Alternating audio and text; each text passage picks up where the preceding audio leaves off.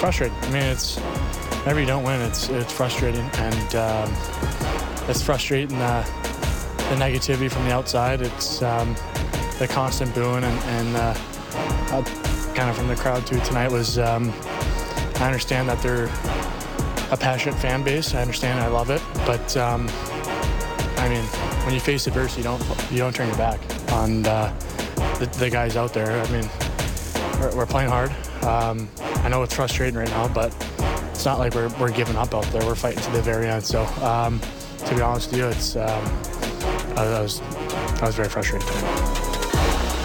Fan Morning Show, Sportsnet 590, The Fan, Ben Ennis, Brent Gunning. That, of course, Ottawa Senators captain Brady Tkachuk. After Saturday's loss to the Tampa Bay Lightning, where they trailed 4 1, they came back and they lost 6 4. Um, and they were booed off the ice. It's a team that uh, has struggled as of late. Tonight, his first chance to uh, play a hockey game since those comments. Mm. He has had an opportunity to walk those comments back yesterday, decided not to, which I I appreciate. Yeah, like, yeah, stand on on you your word. You say. Yep. Yeah, and it's it's it's not like overly harsh to the fans. I will say that there's a lot of like pro athletes thinking there's a, a lot like every, all the fans get together and they decide whether right. to boo or not like we're like hey boy like i uh, they're trying really hard but like I, here's the thing. Hockey team supposed to make the playoffs. Yeah. Hockey team off to poor start. Mm-hmm. hockey team losing hockey game. Yeah. Fan boo. Like i don't and i have no I don't see a fault in that, but nope. that's the reality of the situation. Yeah, it's the same way it works for a Bronx cheer for a goalie. The Leafs didn't put up on the jumbotron. Let's give Sammy a big cheer next time he makes a save. No, everyone just had seen enough, and they they decided there. Man, the Tkachuk comments. It is it's a nice little wake up call and a reminder to how quick stuff gets real in the NHL. Yeah. I don't know how much people remember this, but there were so many stories of him playing road I hockey know. with kids in his neighborhood. Yes. And now that same kid bought a ticket last night and is like, You bum, get off my street. I do not like you. Like it gets real so quick. I I'm not gonna go as far as say I like Tkachuk's comments, but I to your point, I love that he has conviction in what he says about them. You know, Fried, Friedman made some points on the 32 Thoughts podcast that he thought this was kind of Tkachuk really just trying to stand stand up for DJ Smith. You could do that without telling the fans not to to boo. There's a yeah. there's a middle ground in there somewhere, and yeah, it's just it is a reminder of of how quickly expectations arrive on the scene. That Sens team has been it's all been sunshine and rainbows and yeah. puppies and oh a new owner and yeah, look at it now now when there's actually expectations. Man, it's a very, very different animal. It's a different deal. That being said, they have a better goal differential than the Toronto Maple Leafs. What? What? they do. And uh, yeah, goaltending has been part of their issue. But uh, guess what? It's a significant part of the discussion around any mm-hmm. National Hockey League team. This isn't new. Like, yeah, did the the Oilers look a whole lot different with league average goaltending? I bet you they do, but they don't have it. So, yeah, maybe get that right, which at this point it doesn't feel like the Senators have. But back to the Tkachuk thing. Mm-hmm. All right, so they were booed off the ice on Saturday. That was at the end of the game. They lost the mm-hmm. game. Maple Leafs have been booed off the ice at the end of periods twice. There's a lot this of this going on. They were chanting "Fire Lou" on the island last night. People are ornery early in the season this year. So here's how you're also allowed to handle it. Here, here's Auston Matthews at the conclusion of Monday's game, in which he registered another pair of goals mm-hmm. in, a, in a comeback from a 4 1 deficit against their Atlantic Division rivals? Yeah, I mean, after the first, just the the energy and you know the booze and stuff, rightfully so. But um, you know, didn't want them to go to sleep quite yet. Yeah, okay. God, I, I have heard that so many times, and I still love it every single time. Here's what you're allowed to do: is like make them eat it. Like you're, mm. yeah, and, and like in the nicest way possible, but let it. Oh, and those people were you. happy to be fed. They were like, "Oh, oh feed me! I want to eat all that crow." Guess what? Yeah. Fans are fickle, right? like, yeah, you can have a conversation like we were having after the opening twenty minutes of that mm-hmm. hockey game. Like, holy cow! Ooh. Like, is this how bad is this team in reality that they can't mount a pushback after yeah. a four-game losing streak and all the conversation around this team, mm-hmm. and then in forty minutes you can change it all yep. and make everybody feel stupid. That's allowed. That's what this team did Mm-hmm. on Monday. They're they're no strangers to having the fans feel like they're turning on them in the moment, but the fans are more than ecstatic Yes. to get behind you. Of course they are. The other the other thing I think it, it has to be pointed out in this discussion is a little easier, and obviously Auston Matthews isn't going to say it this directly, but yeah, they weren't booing us. They were booing him. People were upset that it was 4-1, but I mean, yeah, there there certainly were people who were sitting in that building going, ah, these bombs never show up. 4-1, da, da, da. But most people watched that game and said, okay, well, if they would have got one save, this is a completely different hockey game. The team just feels like they're playing a totally fine game. So I think that's the one part of it is it's a lot easier when the arrows are going clearly at one player on the team, and that's the case. The other part of it as well is it's just, and you know, I pull up Brady Tkachuk's numbers. It's not like he hasn't been pulling his weight in Ottawa. He has eight goals in his first ten games, eleven points in in that. Mm-hmm. But when you're when you have 13 goals in 12 games and you're good for two seemingly every night, it's remarkable. Yeah, you do get to just kind of slough things off, water off a duck's back. I love the way Matthews had it or handled that. It's the conversation we had earlier of Uh, it's sometimes it's seen as a hard and fast thing. This just looks to me like a guy who is just slowly and slowly taking more ownership of this team. We do the whose team is it all the time thing. We can't ever again. It is so clearly his team, and that's not a knock on John Tavares or anything like that. But how can you not see see that and and look at it as him taking ownership? Well, and a great point about Monday's fan reaction that it was directed singularly at one guy who's been lifted from a couple of hockey games Yeah. Mm-hmm. against the same opponent in the Tampa Bay Who, Lightning. who the fans hate.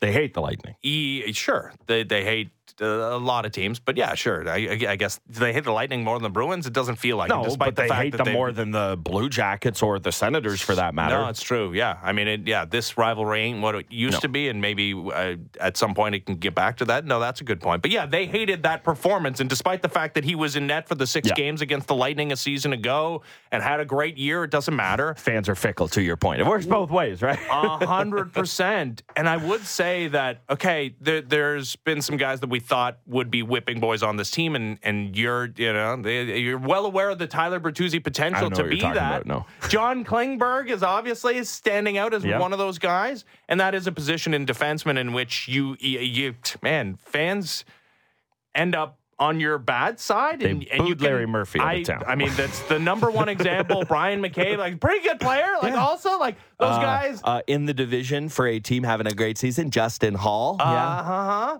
But what's more significant than that is if you have the fans not on your side as a goaltender, and that's not something that fuels you. And I'm not saying I wouldn't be this person, but it, it like it would eat it- me alive, just for the record. it it hurts your confidence in whatever fashion. It may be hurting Ilya Samsonov's Mm-hmm. confidence.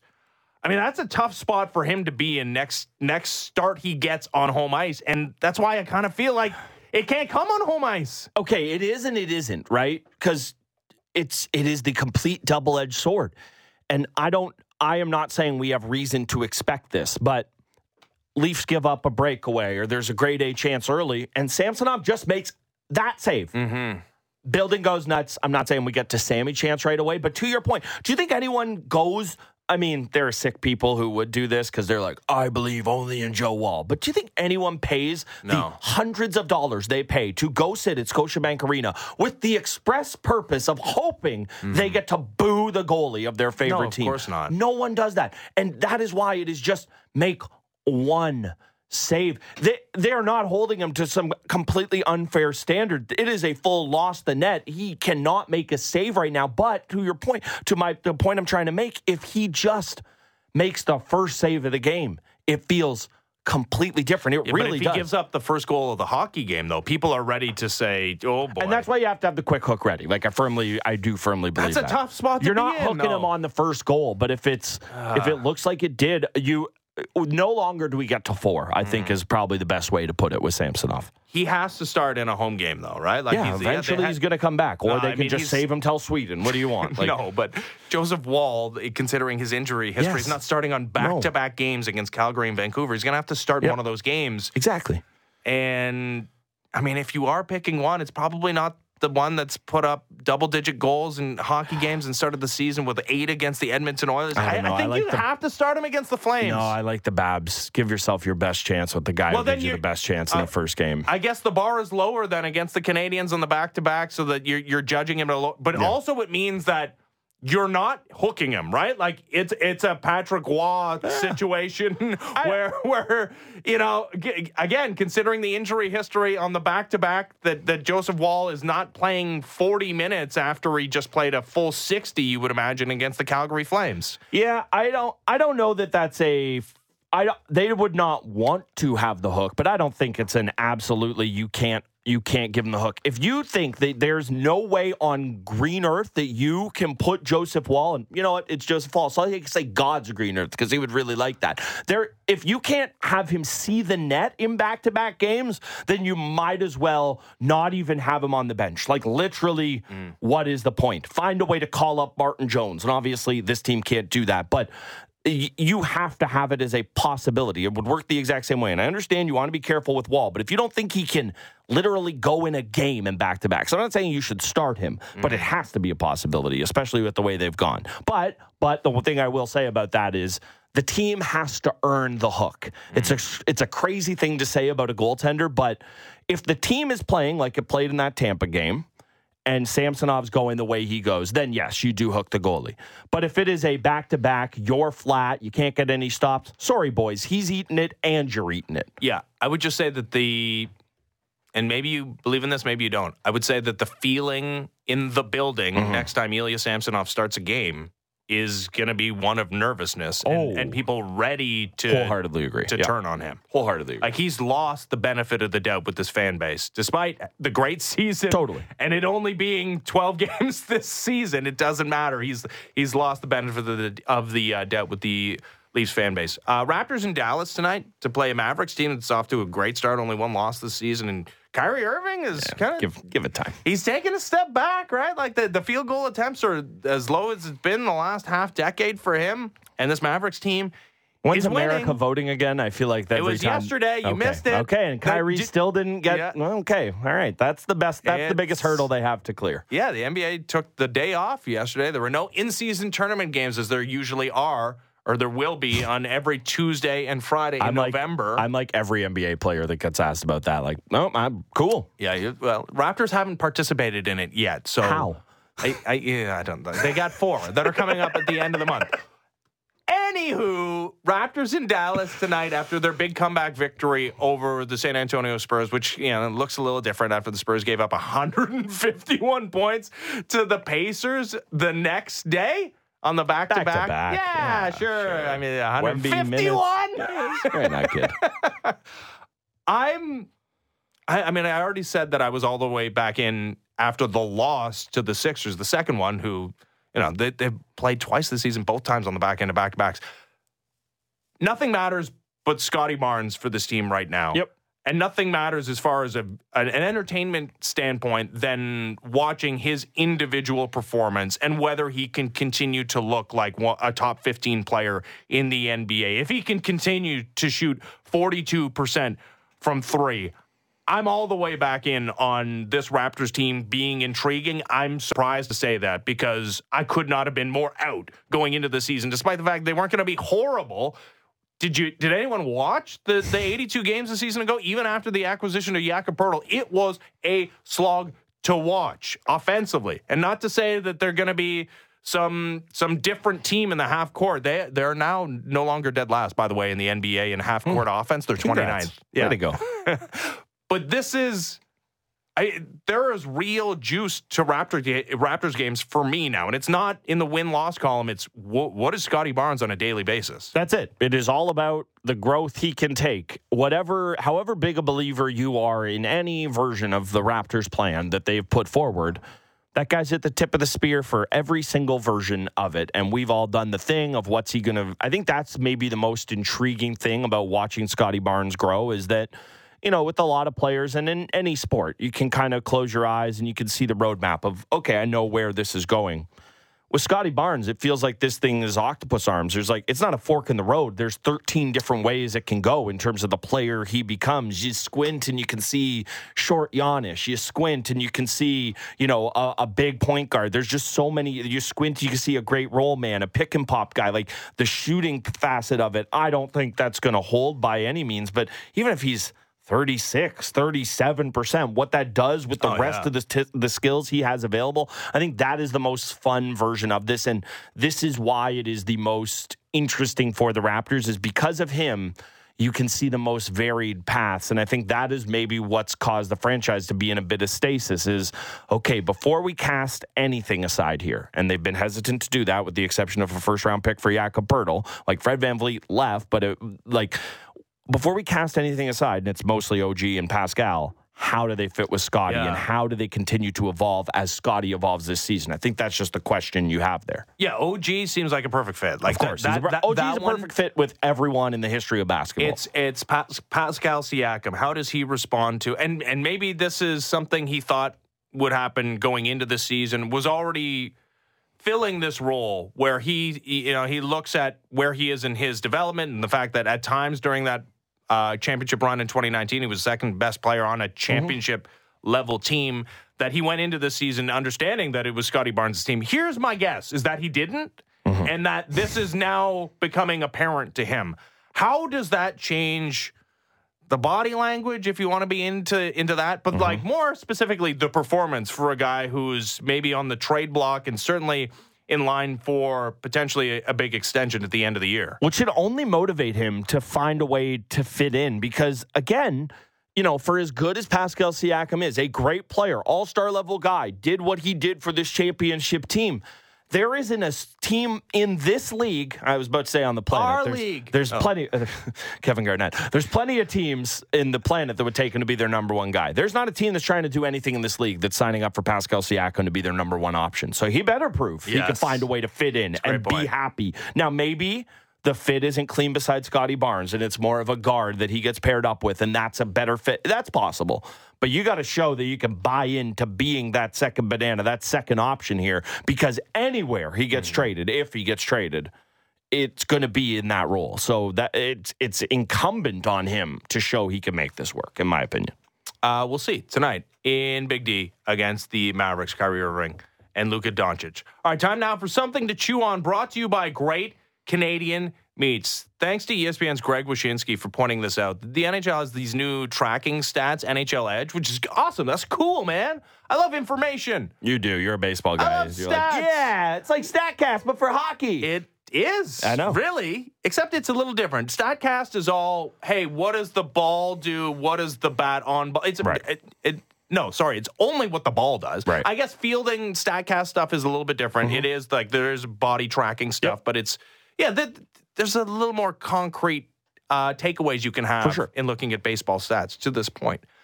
Greg Wyshynski rightly pointing out that, oh, yeah, you want to see how good the greatest guys in the sport are, how fast the fast dudes are? No problem. Yeah. Readily available. You want to see who the slowest skater in the National Hockey League is?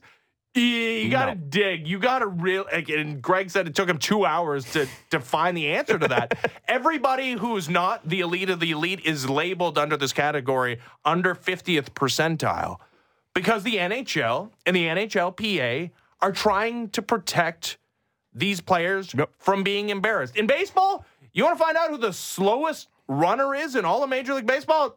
Guess what? It's Alejandro Kirk, or he's among the slowest I was going Daniel Vogelbach. You can find anything you want because hey, once you open the box of mm-hmm. hey, we track these things, sort it to the top or sort it to the bottom. Yeah. if you're gonna have the information, if you don't allow all of it to come out, it feels like propaganda. And honestly, that's what this feels like. If you're not going to give us access to all the information, you're holding some of it back. Mm. It, it doesn't like it. It just it feels untruthful. I I don't know that I look at it so much as propaganda. I don't think you're wrong to. It's just that's not where my my mind goes. The thing I the thing that I take away from this is this is the problem. I mean, let me let me start by saying this. There are many issues with hockey culture. We don't need to dive into all of them right now. But in terms of marketing, in terms of growing the game, in terms of selling it, this is one of the big bugaboos about hockey culture. They are so afraid to make anybody the butt of the joke. Mm-hmm. It just cannot happen. We saw the thing of the All Star draft and was Kessel's last pick, and Ovi's taking his picture, and never again. Could just never ever happen again. Because why? Heaven forbid we laugh at Phil Kessel. Surely no one's ever done that in their life. Surely every player in the NHL doesn't have a Phil Kessel impression they could do like he's Christopher Walken or something. like it is the most infuriating thing that they refuse to point anyone out in a negative light. And I'm not saying every night on the Sportsnet broadcast we need to have the Slowpokes Award for the guys or the Jason Allison Award for slowest skater in league history. Okay, well, you don't need to do that, but you cannot hide that. This is part of it. Part of part of what makes baseball great is that I can look at Alejandro Kirk sprint right. speed and say, "Isn't it amazing this guy's a professional athlete?" Or Daniel Vogelbach, mm-hmm. or whoever you're going to point at in that regard. There are plodding players that are successful in the league. It would only point out more that they're this outlier. It only helps you tell the story that they can't move their feet and somehow they succeed in this league. Or you're the fastest player in the league and you can't do a damn thing. Like these are interesting stories to have. So that's the thing I go to with this is this is part of the problem with hockey's marketing is you can only ever point to something good. And no league sits there and goes, oh, let's have our yakety sax of the night and highlight mm. the bad. But look at the NBA, like the NFL. There are the forlorn teams that are constantly being just heaped on and dumped on at all times. And it feels like in the NHL, yeah, we do that with our local team, and we've done it a bit with the Sharks here and there, but we never ever focus on the other side of things. And guess what? No There's two sides to every fool. coin. No shacked and a fool. Yeah. Um, did, yeah, baseball is the place I think both of us went with this because they are like the be all end all as far as information, yeah, right? It's a like, static sport. Yep. NFL is getting closer, right? Yeah. Like you, also relatively static sport, yeah, soft yeah. starts, right? Yep, yep, yep, yep but it's also like there are easier more direct takeaways from that information, mm-hmm. right? Like not necessarily sprint speed stuff. I don't think. It, I mean, there is, I guess. Like you, fun. you would prefer a guy who's faster than slower, but like the exit velocity stuff. Yeah. Uh, Blue Jays are in conversations to acquire a player or looking at somebody in free agency. What's the first place I go to? I do go to their baseball savant. I was on page. the air when the Varsho trade was made. That was the very first thing I did, right? And you look at the the little graph. sliders. The red, slide. Yeah, red, red good, good, blue bad. Blue bad. Guess what? If you had a good season where you had a bunch of blue, you're like, what? How? What happened there? Maybe that's not going to happen again. Maybe that person got lucky. And guess what? You're generally proven correct mm-hmm. because baseball is a lot like blackjack in that way. Yep. Hockey is not. No. I like I I use advanced stats. I like Corsi. I like expected goals for, but it's part of the discussion. It's part of it's it's part of making an opinion about mm-hmm. something. It's not the be all end all. I think even the most ardent advanced stat person in hockey would agree Auston Matthews does not have the hardest shot in all of the National Hockey League. In fact, you're telling me earlier yeah, on. Yeah, I've got it right here. So this season, his hardest shot was clocked in at 147 kilometers per hour. That has him in the 83rd percentile. You can have that. That's a number right there for you. Guess what? I don't care.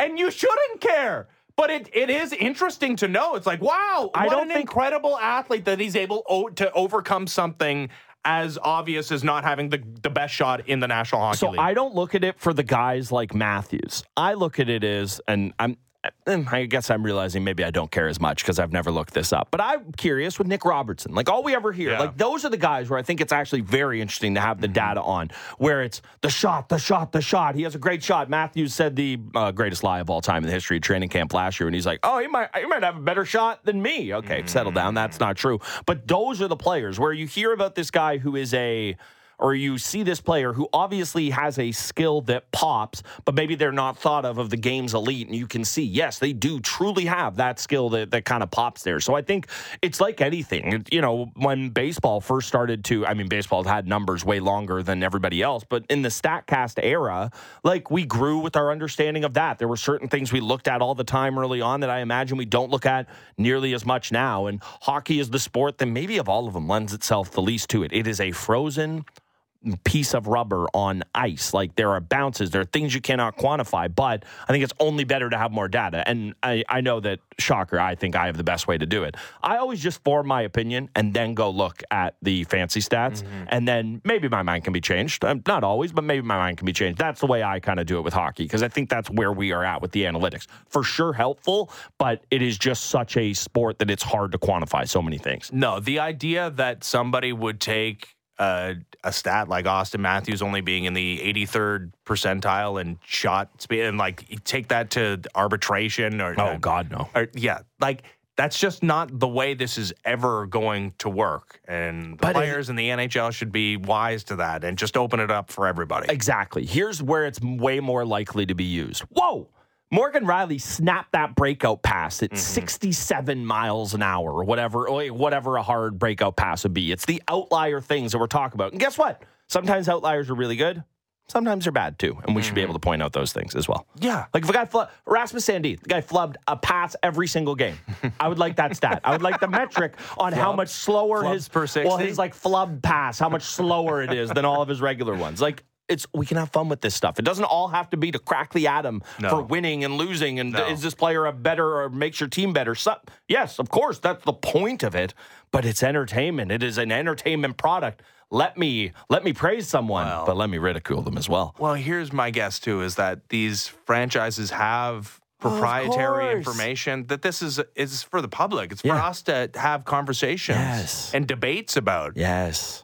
Give us access to all of it. Don't Please. hide some stuff behind uh, behind a wall. All right. Uh, coming up, is it harder to stick with a plan if you're an NHL head coach in a Canadian market? We'll talk to a guy who would know. Former Jack Adams Award winner Bruce Boudreau next as the Fan Morning Show continues. Ben Ennis, Brent Gunning, Sportsnet 590 The Fan. Fresh views on everything in the National Football League. It's the Fan Checkdown with Matt Marchese and Donovan Bennett. Subscribe and download the show on Apple, Spotify, or wherever you get your podcasts.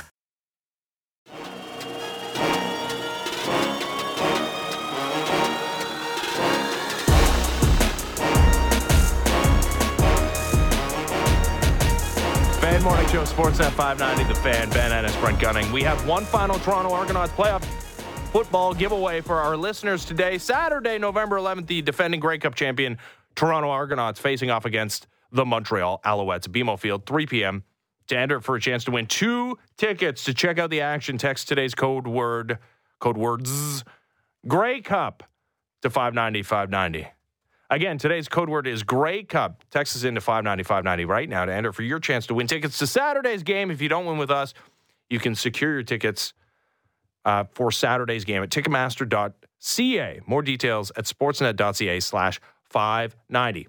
Leafs, Senators, couple of Ontario teams tonight on Sportsnet after 7 o'clock. Let's talk to Bruce Boudreau, Jack Adams Award winner, NHL Network analyst who joins us on the line right now. How's it going, Bruce? Good morning. Good morning. It's going well. Uh, good to hear it. Uh, so these teams have had various levels of scrutiny on them in the, the early stages of the season. Uh, the Leafs bouncing back nicely uh, with Monday's uh, comeback win over the Tampa Bay Lightning. The Senators coming off their own loss against the Lightning on Saturday, in which they were booed off the ice and. You know, we've we've seen in this market some some tinkering very early on in the season. I, I, I wonder, Bruce, having uh, coached in a Canadian market, is it tougher to have patience? If you believe in something but it's not working out, is it tougher to have patience with something if you're the head coach of a team in a Canadian market? I I don't think so. I mean, I think you know we all know what market we're in, but I mean we're doing what we think is best for the team at the time, and uh, so I mean I don't think, or I know with me it wouldn't have mattered uh, I'm not sitting there in the in the room thinking, "Oh man, we're in Canada. I better change something. Things aren't going good like this." If I believe in in what what the the lineup should be and what the uh, tinkering of anything, um, it's only because we're believing that these are things that we need to do to win. And I think that's the bottom line is is all coaches are thinking how do we win how do we win how do we get to play better and and you know it doesn't come into play the fact that we're in Toronto or Vancouver or wherever So we we often talk about the the pressure of it, and I don't know, maybe it's all personality wise, and not to say it wouldn't wear on you at times, but you seem like a person who obviously you know embraces all of that. What is different then about being in a in a Canadian market? Because I don't think we can say it's it's the exact same, but to hear your point, maybe it's a the the differences are a little overstated compared to what we think. Well, I mean, for the most part, a there's more media um, concerned about hockey. Uh, th- that's number one. I mean, uh, in Anaheim, for example, I mean, there there would be tons of media following the the Angels in baseball and anything uh, in, in football. But I mean, there was one guy covering hockey. So I mean, the the secondly, uh, the the thing in the Canadian market is everybody's watching the games. I mean, you can't go anywhere without somebody knowing saying, "There's this guy, there's that guy." He played, and they all have opinions. And if you'd be willing to listen to anybody, they're all saying opinions. so I mean, it's it's it's uh, whether you like to hear it or not. That's that's the deal when you're especially when like in the the town I was in in Vancouver, the town that I uh, was born in in Toronto. Those are very opinionated um, towns when it comes to hockey, and everybody watches, so everybody has an opinion. Um, I have an opinion that Ilya Samsonov has not been very good this season. I think it's an opinion shared by by many. I also have an opinion that hey, there's there's more issues than just the goaltending in in Edmonton, but a large part of the Oilers' slow start this season has been between the pipes. Um, what do you do if you're a head coach and it's like maybe not hundred percent of the problem, but like more than eighty percent of the problem is in net, where the solutions are hard to come by, and it does feel like unless you were a goalie. It, you kind of throw your hands up in the air and say, I, I don't know, stop the puck. Like, what do you do as a head coach when it feels like it's all goaltending? Well, if that's the way you you feel, there's not much you can do. I mean, um, there's usually there's usually 24 forwards in the system, and there's usually at least 12 to 14 defensemen, but there's only five goalies in the whole system that you that you control. So I mean, if you can't, uh, if if none of those guys are getting the job done, then you have to look outside, and you have to make weeks or you have to do things. But it's it's tough. Goaltending is by far uh, the most important position on the team, and uh, no matter what team uh, is it, if it's not getting it at that particular moment, that team usually struggles because it, it affects everything. It affects confidence. It affects uh, it affects the way you. Um, uh, the way you play, I mean, the the chances you take, uh, it, uh, you know, like I've been on many teams where, okay, you know, the goaltending isn't really as good as you'd like it, and then a goal gets scored against you that's not that great, no matter how good you're playing.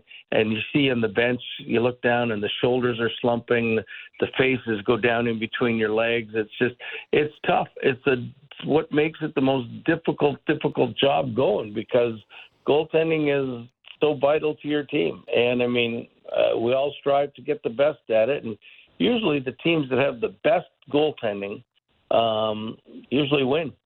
it's just simple as that. Yeah, generally speaking, uh, not a lot of uh, Vezina caliber goalies sitting on the outside of playoff races, look looking in. You know, you you mentioned it there, the idea of the backbreaker goal early on in a game. We've seen it so many times in, in especially in this market, just over the last kind of handful of years. But the question I have for you with goaltending, and you know, we talk about it there, how how crucial it is, how important it is.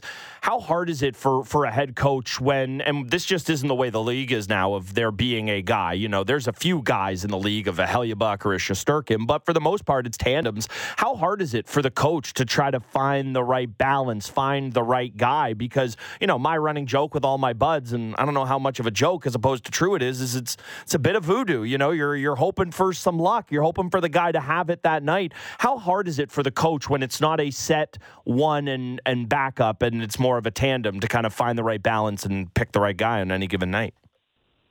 You know what? I, uh, you know, I mean, we can all uh, make mistakes, but I think for the most part, uh, it's not that difficult because you're with these goalies all the day, every day, and every team has a pretty solid goalie coach who's with them more than you're with them, and so I mean, they have a, a really good feel on how he is. They really have a good a good feel on uh, if he's fatigued, uh, if he's too tired if it's a team he doesn't have success against. So I mean, uh, you know, and and there's very unless you're like say the Bruins where you that's really split down the middle of the goaltending because they're both really good. I mean, there's somebody that's even if it's 55% better than 45% than the other guy. You know, you know when to play him, and he's going to play the two out of three. And um, if he had a uh, and and if you've had the same goalie for a while, you have the signs of whether he's on or off, and within the first five minutes or the, the first five shots uh, against him in the game, and that's when you get the your your uh, trigger finger either ready to give him a a longer look, or you know that this isn't going well. And I mean, there's some really good tells. Like I mean, and it's not goals going in on him. I mean, if the first couple shots he's not catching it, or there's rebounds uh, just all over the place, or he's like swimming in the net. You could tell, oh, this guy is lease isn't long unless he unless he straightens it out, or the morning skate. Even sometimes a goalie doesn't look mm. good. You're just, uh oh, I gotta, uh, you know, I got the got it out ready for him tonight. uh, not in a mean way, but no. I mean, you're looking at okay, like if this guy isn't got it, if we want to save the game, we've got to get it early. And I mean, with me, for the most part, uh, I would wait if it was in the first period. The third goal is usually the telltale sign, but sometimes if it's the second goal and it's early and the goalie just like say two goals have gone in and one shot has hit him right in the palm of the glove and bounced ten feet out, or he's he's a shot's gone wide and he didn't turn his head till the till it hit the hit the boards. You just know he's not seeing the puck and that you don't want to wait till it's out of reach and make the change because you still want to win and you've got the capabilities of winning. um, excuse me. Uh, what before you pull them. Mm-hmm. Yeah, and f- for the Leafs, there's clearly one goalie that's going better than the other, and he's the guy I expect to be in net tonight, and that's that's Joseph Woll, uh, who's signed to a nice little uh, contract um, by Kyle Dubas that pays him under 800k this year and next. There's a couple of guys that were acquired this past off season in free agency that were expected to be significant contributors, and the most notable guy is Tyler Bertuzzi, who's had his issues. I mean, he got a good run out of the gates with the top line, and maybe injuries were part of the reason why he didn't produce right out of the gates, and then you know, was bumped down to the second line and then a couple of games in crucial moments. Didn't play much in the third period. Also, Ryan Reaves is now down to playing fewer than five minutes in a game. These are two guys, and obviously asked to do different things, but two guys that were signed to pretty significant deals by a brand new general manager in the offseason.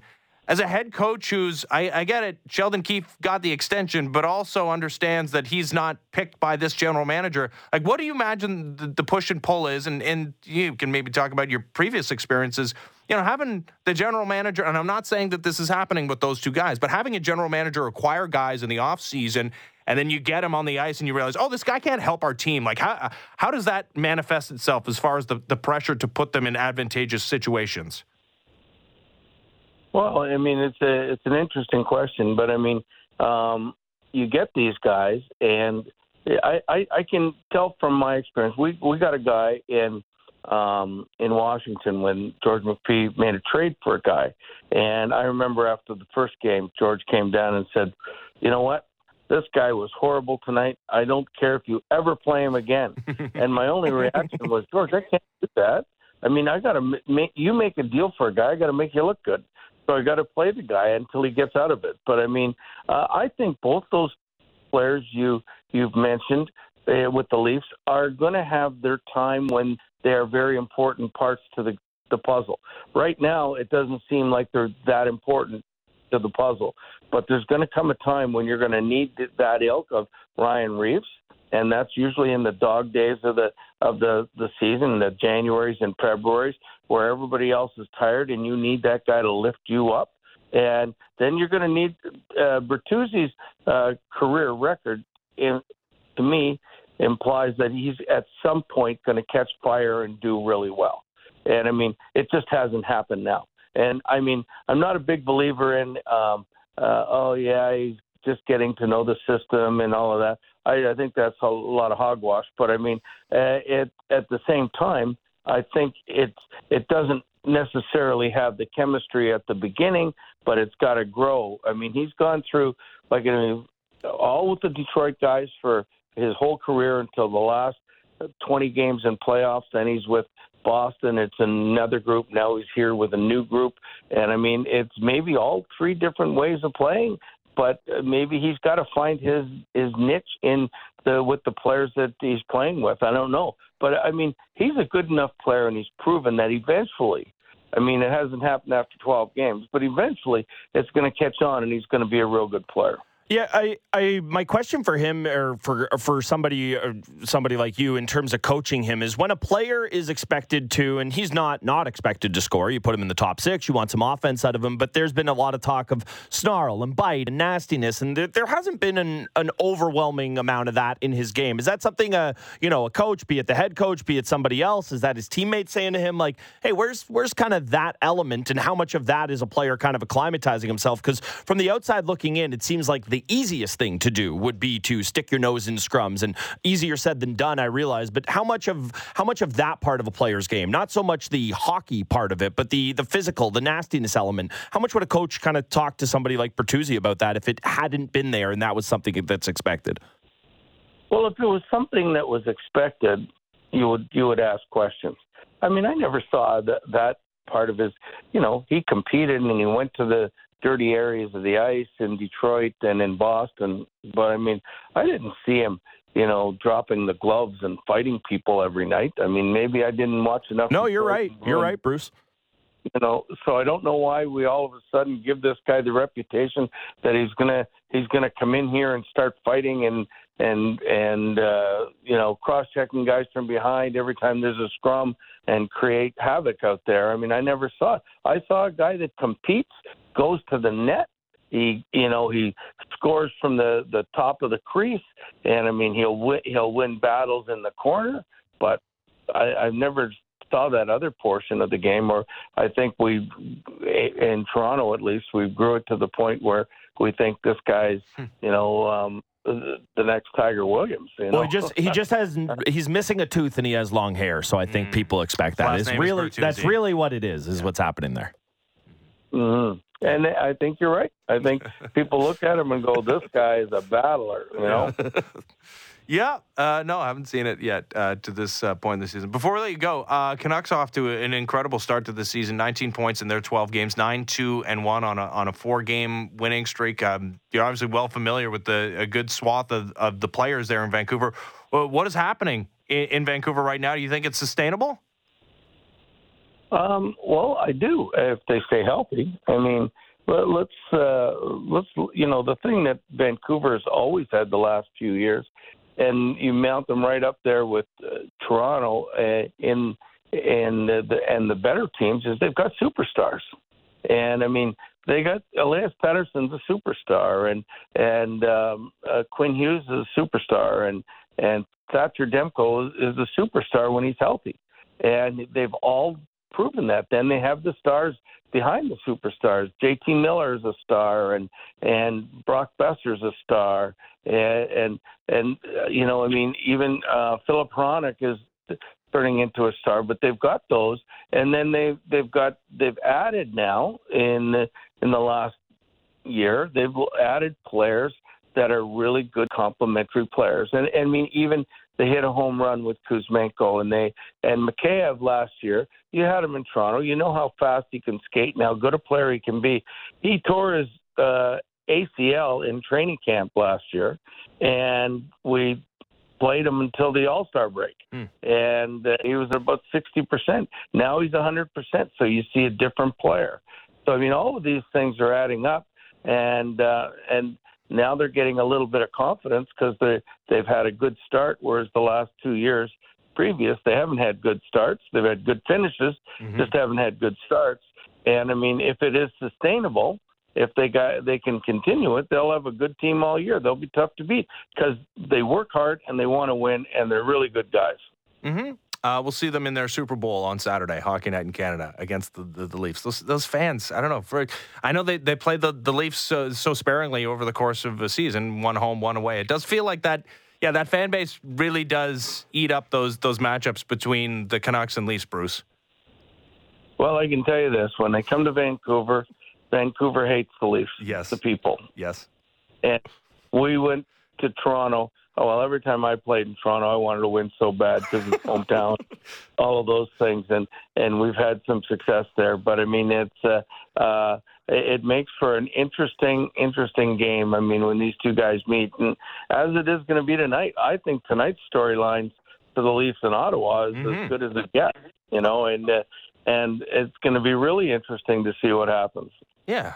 Well, good job selling that game, which is on Sportsnet tonight, uh, as if it needs selling. The the Battle of Ontario, uh, an Ascends team that was booed off the ice on Saturday against the Leafs team, trying to string together back to back wins. Uh, Bruce, always a pleasure. Thanks for doing this this morning. Anytime. Thanks, guys. See you, Bruce. Uh, Bruce Boudreau, Jack Adams Award winner, NHL Network analyst, bringing hogwash to the uh, the table at seven fifty two. Which, like, if I was if I was going to analyze what hogwash hmm. means, I thought you were going to say if you were going to power rank guests we have on the show who would use it, it's like him and Stellick, Oh. one, two. Yeah, yeah, yeah. I, I, I, man, I'm not adverse to using a little hogwash every now not. and again. I I talked about power handing at Yeah. 6:45 in the morning. and then again at 7:52. Yeah, hogwash. So I'm not scared. That's why. Yeah, I guess it's the idea is that like a pig is always dirty. Like, Yeah. why even washing it? It's a great point. Is that it? I think so. Okay. As good as we're getting to right now, that's for sure. All right, time now for the Wake and Rake, presented by Sports Interaction, your homegrown sports book. Bet local. Let's start with the local hockey team. Leafs hosting their provincial rivals, the Ottawa Senators, 7 o'clock on Sportsnet. You're never going to believe this. Leafs are heavy favorites on the money line. Minus 175. The total is seven. The underpaying minus 128. I bring this up because seven of the Maple Leafs' last eight games following a win have gone under the total goals line. And I would also note that uh, Ilya Samsonov unlikely to appear in tonight's game. Yeah. Give me the under, baby. Under is far and away the thing I feel most confident about there. Also, Leafs have failed to cover the puck line on the last 13 times they've played somebody in the Atlantic Division. So the only way you're getting value on the Leafs there would be the puck line. I'm not touching that. Just stick with the under, minus 128. I like it. Joe Woll, we trust. Raptors in Dallas to play Kyrie Irving and the Mavericks. And the Raptors are underdogs, plus five and a half here, uh, coming off the big comeback victory against the Spurs. I, I like, where are you on the total here? The total is 225 and a half. Uh, and I, I know we- we've been making people millions of dollars early on in the season Yeah. on the under, but each of the Raptors' last five games coming off overtime have gone over the total points line. Also, Scottie Barnes is emerging. Yeah. I, I, I still, I'm, I'm, I'm giving one last kick of the can to the under here. Okay. Uh, I'm just gonna uh, I'm just gonna take Dallas to cover. I, I think that there's there obviously we know what OG and Scottie can do on the defensive end. Kyrie and Luka are are special, and I know the Raptors have special guys too. But yeah, I think I think I like the Mavs to cover minus one ten there. Uh, I like the other side of that. Okay. Mavs have failed to cover the spread in each of their last eight home games against teams with a losing record. Raptors just barely have a losing record, but a losing record they do have. So I will take the Raptors getting the points. That was the Wake and Rake presented by Sports Interaction, your homegrown sports book. Bet local. When we come back, we'll get back into the Battle of Ontario tonight at Scotiabank Arena on Sportsnet. Also, in Ross Atkins' media availability at the GM meetings yesterday, he talked about Alek Manoah. How does that go under the radar? By the way, kind of feels like it did. Yeah, we'll talk about that. We'll play you the clip next as the Fan Morning Show continues. Ben Ennis, Brent Gunning, Sportsnet 590, The Fan.